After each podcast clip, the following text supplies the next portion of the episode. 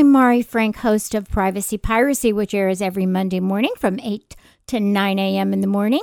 And I'm also pleased to present the weekly segment of Orange County Sheriff News and Safety Tips. And we are so pleased today to have Lieutenant Paul Fuzzard, who is in charge of the Community Services Bureau of the Orange County Sheriff Department. And he has been with the department for 24 years. Thank you so much for joining us, Paul. Uh, very glad to be here, Mari. Well, Paul, tell us what is the mission of the Community Services Bureau and, and what's your role? Well, the mission of the uh, Community Services Bureau is to augment the regular sheriff's personnel. Uh, we also provide additional personnel at planned special events and pl- unplanned events like last year's fires. Our reserves provide uh, 80,000 hours of volunteer services per year, saving $7 million a year. Wow my role is like uh, an employment agency. I take requests for volunteers from throughout the department and throughout the county and fill those requests with the appropriate volunteer uh, sheriff personnel.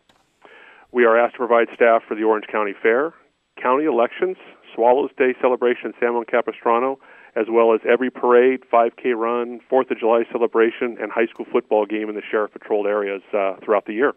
Wow. So, wh- what programs are included in the Bureau? Like I know you have the PSRs. Why don't you explain a little bit about that? Well, our PSRs, we have uh, 400 professional service responders who are uh, non law enforcement volunteers and assist the department at places like the John Wayne Airport.